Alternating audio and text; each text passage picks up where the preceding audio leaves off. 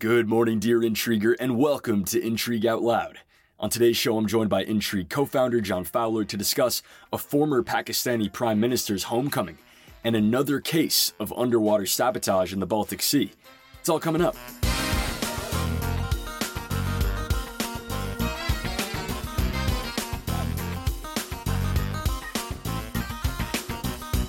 Hey there, John. How are you? Uh, I'm on the mend. Uh, team knows I was a little bit, little bit Yeah. crook, as we say in Australia last week. Uh, but I'm, I'm back up to about eighty percent. So feeling, feeling improved anyway. Not good, but improved. A, a new lease on life. I mean, how how close were you? You know, what I mean, uh, a, a slight sniffle, and I'm, I think I'm on death's door. You know, classic, That's classic what man. it sounded like. Well, John, we're, we're just delighted to have you back, and, and and you're you're here not a moment too soon because we've got some some big stories, and if you would bear with me here for a second, I've mapped something out. We we we've had some great returns over the years. Uh, there was the return of the Living Dead in 1985, coming up on Halloween, so I mean, good time to watch that. Uh, there was the return of the Jedi two years prior. um, and you'll remember this one. I mean, uh, Mark Morrison, legendary uh, British R&B singer. Do not look at his controversies uh, section on Wikipedia, but uh, Mark Morrison had the return of the Mack. Uh, and now, John, over the weekend, we had the return of the Nawaz Sharif. That might take the cake, Ethan, as your most circuitous and uh, uh, well disguised segue into a story about Pakistani politics. I, I honestly had no idea where you're going with it, but yeah, Just wait. No, no, no. I, I cannot. I can. As far as taking circuitous paths to getting uh, into stories about Pakistani politics, I I consider myself one of the greats. One one of the greats, Well, j- the goat, I would say. Um, I mean, it's a field of one, but they. um, but yes, let's let's get down to serious business here, Ethan. People aren't listening to us talk nonsense, but um, yeah. So what you're referring to is, uh, or who you're referring to rather, is Nawaz Sharif, um, and uh, this chap is the former, three-time former prime minister of Pakistan. He served over those three terms and non-consecutive terms. He he served a total of nine years, from 1990 to 93, 97 to 99, and then more recently 2013 to 2017. Um, he's across those three terms. He's the longest-serving. Uh, leader in Pakistani history, actually. Um, so he went into self imposed exile, which, brief aside, that just seems to me like living abroad for a bit. I mean, I, I remember like after my first year of university, I went into self-imposed exile uh, on beaches and mountains around the world for a year while I backpacked. but It's his, called self care, John. ex- exactly right. His was probably a little bit more serious because he was kind of booted from his leadership role uh, by the Pakistani army and kind of disqualified for life from holding public office. So there was probably a little bit more serious than when I when I decided to take a year off. But but there we are. Um, jokes aside, he he left Pakistan in 2019 uh, following his removal from office, technically by the Supreme Court, but by you know a confluence of different forces um, after he was convicted on corruption charges related to the Panama Papers. Folks might might remember the Panama Papers back back in those days, um, and he was, as I said, qualified, uh, disqualified for life for running for public office again, um, but and here's where your link at the top of the show makes sense. He returned to Pakistan this past weekend after four years away um, to honestly one of the most raucous crowd of welcomers that, that I think I've ever seen. And, and we've seen Imran Khan's crowd, but this was right up there. Return of Nawaz once again. Return of oh my god, so interesting. Uh, uh, okay, all right. Well, what what explains the timing of uh, his homecoming? okay, you can't do me like that. Um, timing of his homecoming. Um, well, I think there's, to be honest, more than a coincidence. Um, Pakistan has their next general election in four months, uh, in January, uh, and he wants to be, I think, the leader of Pakistan again. Let's just put Well, it that no, way. but you said he was disqualified from ever holding public office again. How how would that even work? Yeah, the key word is was there because his fortunes have done a bit of a 180 uh, since last year. Because, and this is another beautiful thing about Pakistani politics, it's his brother Shehbaz who is actually the prime minister now and became the prime minister. Amended the law that allow that that that sort of stopped his disqualification for life. L- prevented the courts from banning politicians from running for life and made it five years. So a rule that was previously like uh, you're banned for life can now maximum be five years. And it just so happens that Nawaz has served five years out of public office. And what a lovely coincidence, right? um, in August, Shehbaz, the prime minister, told a Pakistani TV channel that and quoting here, as far as Nawaz Sharif is concerned, that law is in the field now, under which the maximum disqualification period is five years. There's no restriction on Nawaz Sharif as he has completed his five year disqualification. Inshallah, I am sure he will return by next month, he will face the law. The nation will receive him warmly. He will run the election campaign, and all of us will be with him. And like that is just a real journey of a quote from we've changed the law to like he's going to face the law to we're going to welcome him back and he's going to lead the country. But you know, I think there's a couple of extra legal hurdles he's going to have to clear. But you know, I think he's going to be pretty clearly allowed to run uh, for uh, uh, well re-election in his case really. Yeah. I, I, this is these are the words of any good little brother. Uh, if my big brother is listening then i'm with you all the way. Uh, the whole nation is. Uh, john do, do, you like his odds? I mean what should we know about nawaz sharif's three tenures as prime minister well, I mean, you got to remember his first term started in 1990. So a ton has changed over the course of his career because that's genuinely, you know, 30, 30 plus years ago. Um, he entered politics back then as a social and religious conservative, uh, considered, I think, to have some fairly authoritarian kind of tendencies during his first two terms in the 90s um, as prime minister. But then in 1999, um, after he was removed by removed from power in a coup by uh, General Musharraf, who then went on to lead Pakistan for for a long time. Um, he was forced into exile in Saudi Arabia, and for almost a decade, he returned to power after that experience. Uh, I would I would say in a much more centrist kind of platform. Um, you know, he tried to bring down the temperature with Pakistani's Hindu major, uh, minority uh, by recognizing things like Diwali and, and Holi as as public holidays. Obviously, very important Hindu um, days. Uh, he was generally considered a fairly solid partner by foreign leaders, I think. Um, but his most durable legacy, I think, in the eyes of Pakistani voters, is that he, at least at the time, was a super competent economic manager. Uh, the economy grew pretty solidly over his th- uh, every year of his third term, um, and he worked with the IMF um, to implement their reforms, uh, received a $6.6 billion loan in 2013.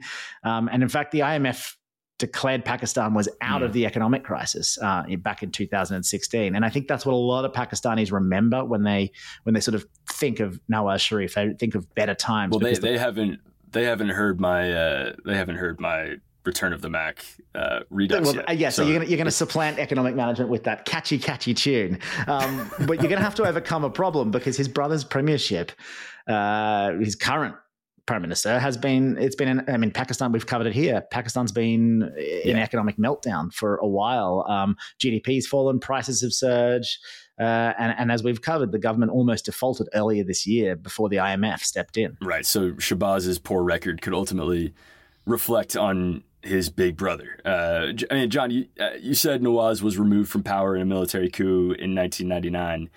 Whenever we've discussed Pakistan in the past, yes, we've talked about poor economic management. But we've also talked about how influential the country's military is yeah. in political matters. You can't really separate the two. So what's what's Nawaz's current standing with the top brass? Yeah, it's it's like I'm going to underline that and put a pin in it. It's such an important point to remember when yeah. you're thinking about Pakistani politics. It's you know nothing can really happen without the approval of the military. Uh, I think we've seen that time and time and time and time and time again. Um, in, in Nawaz Sharif's case, I don't think the military particularly likes him. Um, you know, obviously he's been removed from power in 1999 in a coup. Um, he he fell foul of them a few times before that as well, um, and he and he didn't, as we've said, complete any of his three terms. Um, uh, so in 2017, I think the army was kind of worried that his excellent economic performance, his liberalization was potentially going to undermine their interests. Um, he was a popular, relatively popular character at the time, um, you know. And after he after he was sort of forced out of office and convicted on corruption, as I mentioned earlier, the army basically handpicked his successor, which was a man that uh, has become much talked about uh, on our show, the uh, indefatigable Imran Khan. Friend of the pod, Imran Khan. Well, we know by now that that decision hasn't really played out well for the military. Khan, right? Ha, Khan is a lot of things, but he's not particularly deferential to anyone, let alone uh, uh, the army that put him in the position of power to begin with. And now Imran Khan is in prison for corruption charges and is unable to participate uh, in the election. So, yeah, it's a bit of a familiar story, isn't it? You know, the problem here is that even if Khan is not a threat to retake power himself, because as you mentioned, he's he's in prison, tough to tough to run the country from there. Um, his his PTI party could still win the election because he is by far the most popular politician in the country. So he's still a threat in in the hearts and minds of you know the Pakistani people. Um, and so the military is faced with this decision or this conundrum, as it were. They needed a they need an alternative to Khan's party. There isn't a ready made one um, at the moment, and I think that's why, probably fair to say, that's why Nawaz, uh, Nawaz Sharif has been allowed to come back because he's popular enough. Uh, but the military maybe feels like they can work with him. Um, you know, you know what they say about the the enemy you know.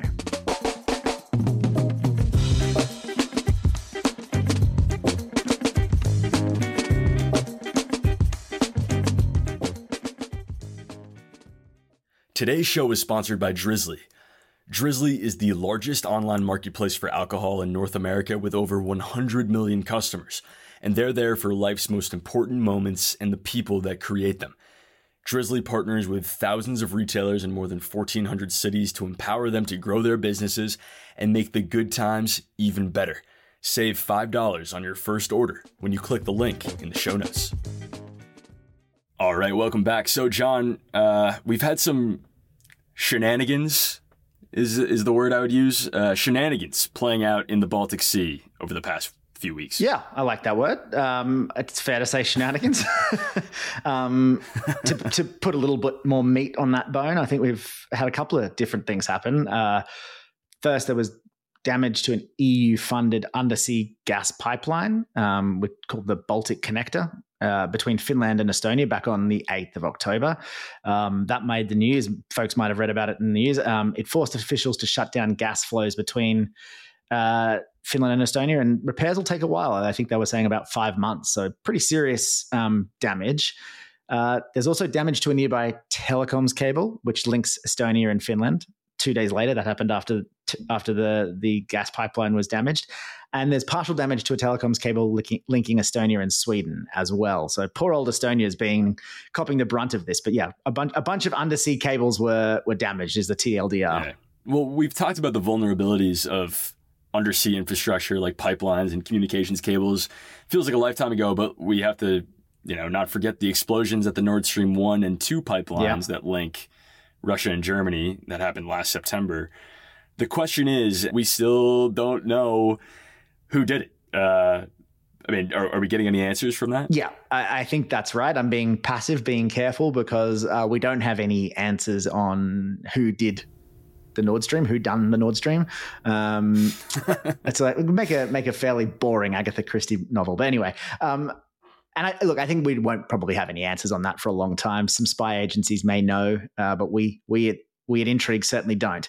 Um, but in this in this case, uh, the Estonian and Finnish officials have both suggested that the damage was caused by external activity from a state actor. Again, vague, um, deliberately vague, but uh, I think meant to kind of remind us that they do suspect sabotage without going too far and, and sort of you know causing diplomatic uh, problems. Now, we're left to kind of speculate. And the first suspect would obviously be Russia in this situation. Um, they've promised to implement countermeasures when when Finland joined NATO back in April, um, and they promised the same if Sweden was to join NATO, and, and that obviously looks more and more likely um, after President Erdogan in Turkey ratified Sweden's bid yesterday um, and sent it to Turkey's parliament for approval. So it looks like Sweden's joining NATO, which you know would give Russia another reason to kind of retaliate. Um, but we got a bit of a twist in the plot late last week. So maybe I'm wrong. Maybe this would make a great mystery thriller. Um, the Finnish Investigations Bureau said that uh, they were investigating a, a Hong Kong flagged ship called the New New Polar Bear, which, what a name. What Love a name! Um, uh, and actually, if you look up a photo of this ship, the, the name New New Polar Bear is literally just taped on with masking tape. It, it's it's a real it's a real backyard job.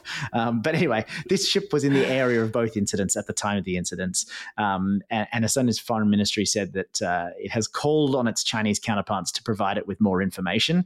Um, obviously, China has totally denied its involvement, uh, but it's called for an investigation into the incidents as well. If you think that looks bad, wait till you see the the old old polar bear. Uh, John, China's China is awfully far away from the Baltic Sea. Uh, on what grounds would they do something like this? Yeah, it's a good point, and I think it, it's honestly pretty unlikely that they would, if I'm if I'm being honest. Um, but this Hong Kong flag container ship was actually en route from the Baltic Sea to China uh, to establish this regular container liner service, which is utilizing Russia's Northern Sea route, and that's that's the kind of new route that's opened up in recent years that you can get from Asia to Europe by going north. Um, and I think they were trying to, you know, explore that route for container vessels um, going forward. Um, now, of course, the fact that it is a container ship doing something that seems so innocuous, uh, innocuous, mm. that kind of makes it perhaps a good foil for this type of sabotage. Um, you know, tons of plausible deniability, just a container ship it's also not Russia, so Russia can say, "Hey, it wasn't us." Um, and let's not forget how closely China and Russia work together with their no limits uh, partnership. So you know, speculation, but there it is. The perfect crime, Agatha. Where are you when we need you? It's probably more more like a Nordic noir, like the the killing or the bridge or something like that. But yeah, I think I think there's something there. There's something here. All right, we'll we'll talk offline. Uh, I was at an event the other day at the Atlantic Council featuring great timing Estonia's foreign minister Margus Tsahkna uh, and he got a question about this incident and how his country would seek to respond if and when it discovers the culprit. So let, us listen to what he said. Uh, what I think that we'll see in the near future is uh, more visible participation from the NATO side as well as a deterrence uh, movement. Uh, but I'm, I'm absolutely sure that if there is a need to act, then NATO can act. We have these capabilities ready, we have plans ready, but uh, we don't have to you know, use this momentum just to increase some kind of, uh, you know, the panic or whatever. Let's be sure. But uh, I'm I'm very solid position that uh, we can act if there is a need for that. So he suggested that the response could actually come from NATO in this case. Uh, what would that look like? Yeah, interesting comments. I thought when when we heard that, um, and I think the phrase "can act if if there is a need to act" is is both vague enough and threatening enough to to get his message across. Uh, the perfect mix. We do know that NATO has already stepped up its patrols of the Baltic um, as of last Thursday. I think they're using mine sweeping boats and air reconnaissance to kind of monitor the area.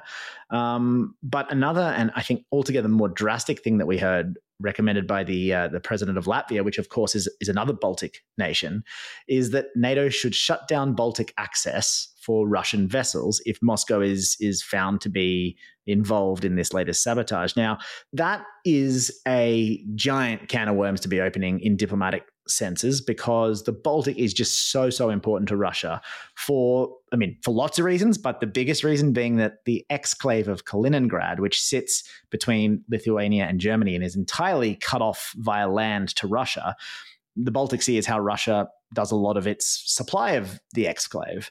Um, and it's home to a massive naval fleet and potentially nuclear weapons. We don't know, but Putin's kind of said that. So this is this really, really strategically important exclave in the middle of Europe that if you prevented Russian ships in the Baltic would be cut off and that would become a real national security threat to Russia.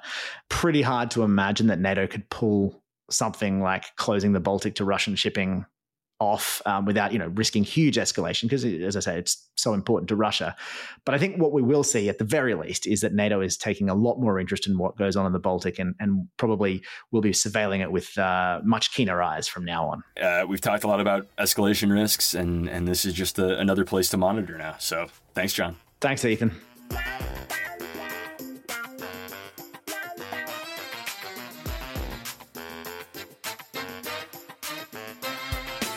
And that's going to do it for me. By the way, if you love intrigue, we would just be thrilled, over the moon, if you could share it with a friend. But if that's not a good enough selling point, we've got all sorts of cool prizes you can win by telling people about us, up to and including some fancy luggage. Check out the International Intrigue newsletter to see how to win it. In the meantime, I'm Ethan Plotkin. See you on Friday.